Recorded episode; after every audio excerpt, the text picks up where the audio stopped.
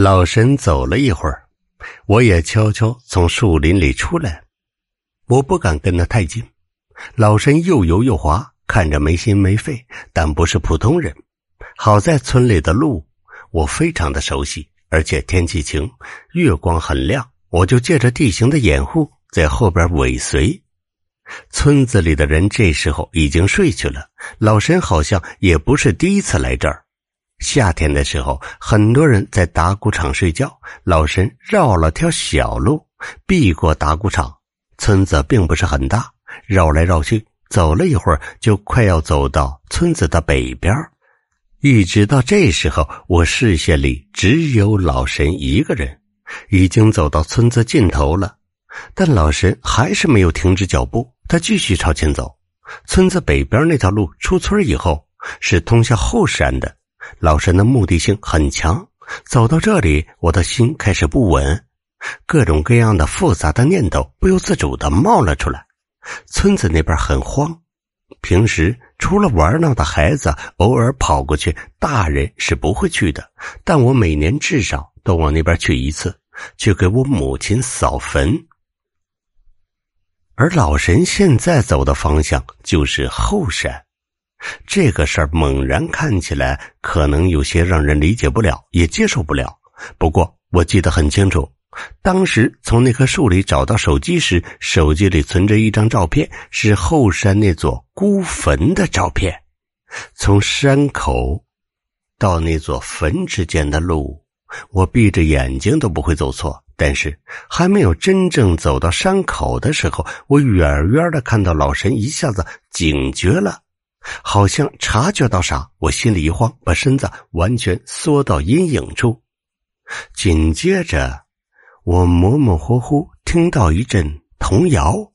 这首童谣，家乡这边养儿育女的妇女都会唱，平时拿来哄孩子睡觉。我从小听到大，童谣入耳，我觉得一阵温暖，还有心酸。童谣声。是从老神前边不远的地方传来，顺着风飘到耳朵里。听了一会儿，我觉得声音很熟。老神停下来，让他警觉的是唱童谣的人，所以我放下心，又悄悄的朝前走了走。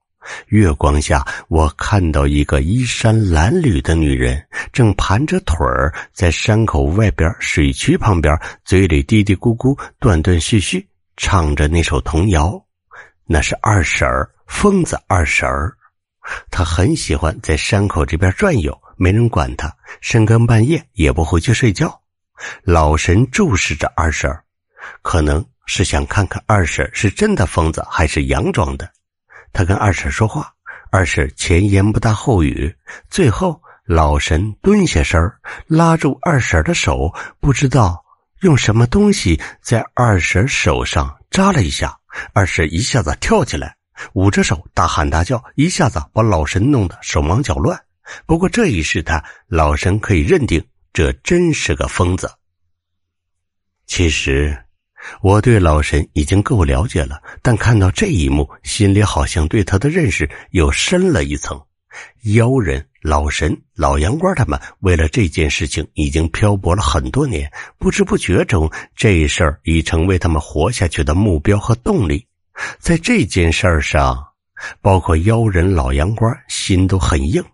如果有闲杂人等妄图染指，那么他们不会客气。老杨官以前守护的村子就是这样，但凡涉足雷口的人带有不良动机，老杨官三七不管二十一，全都弄残了，给拘禁起来，拘禁到死。但老神没有那么狠，他凡事都很谨慎，而且对任何生命同样谨慎。他不会放过有意图的人，也绝对不会伤害任何一个无辜的人。这个老奸巨猾、贪婪成性的猥琐大叔，其实才是这群人里心肠最好的一个。老神赶紧拉住二婶在那边也不知道说啥，说了好一会儿，竟然真的把二婶给说服了。二婶就老老实实顺着回来的路走着，朝村里走。老神望着二婶的背影，一直到二婶走回村子，才重新往山口走。我继续跟着，走到这儿，可以确定，老神的目标就是我母亲的坟。这段路很偏，没有任何波折和意外。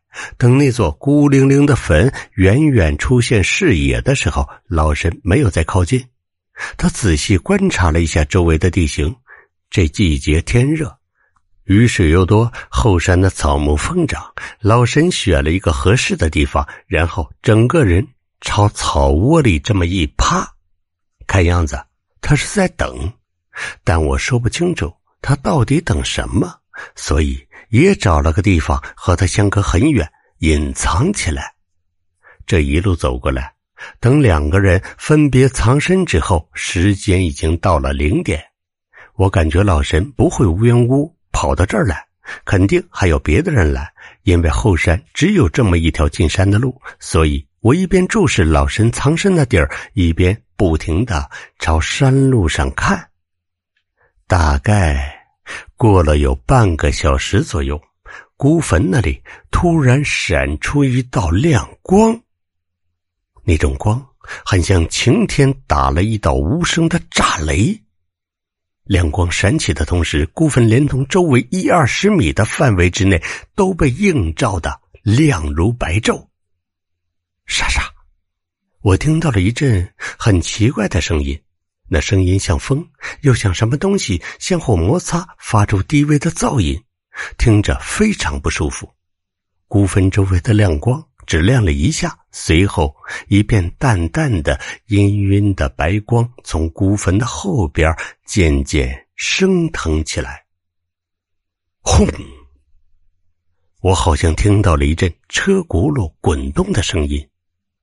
地面氤氲的白光连同头顶皎洁的月光连成一片，在车轮声响之后，我看到白光里映出了一辆古车。这种样式的古车，不要说现代，就算久远的过去，也早已经绝迹。车很大、笨重，但是非常奢华，到处镶嵌着青铜。在青铜时代，这种金属比黄金还珍贵，只有王室和贵族可以使用。古车在白光之中缓缓的前行，很快，在古车后边淡淡白光里出现了几道身影。这几道身影是完全陌生的，他们奇装异服，跟现代社会显然脱节了不止一个时代。这一瞬间，我彻底明白了老身在等什么。他要等的人是从异时空而来的。古坟旁边那阵淡淡的白光和石盘所发出的白光没有区别，那种阴阴的水汽般的白光很是特殊。它意味着时空被逆转了。这几个人没有说话。白光在闪烁，光影迷离。我隐约能看到一个黑的，像从煤堆里挖出来的黑老头，轻轻的从几个人身边走出来。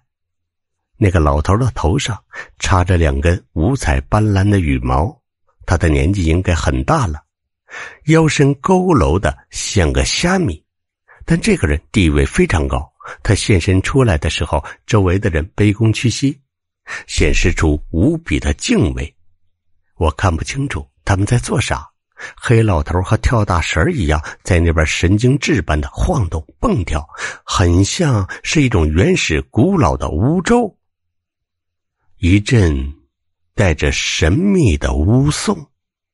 在孤坟周围若有若无的飘荡，差不多有十几分钟的时间，黑老头不知疲倦的在那里做法。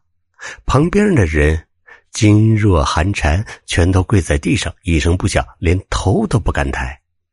十几分钟后，隐约的诵咒声渐渐停息了。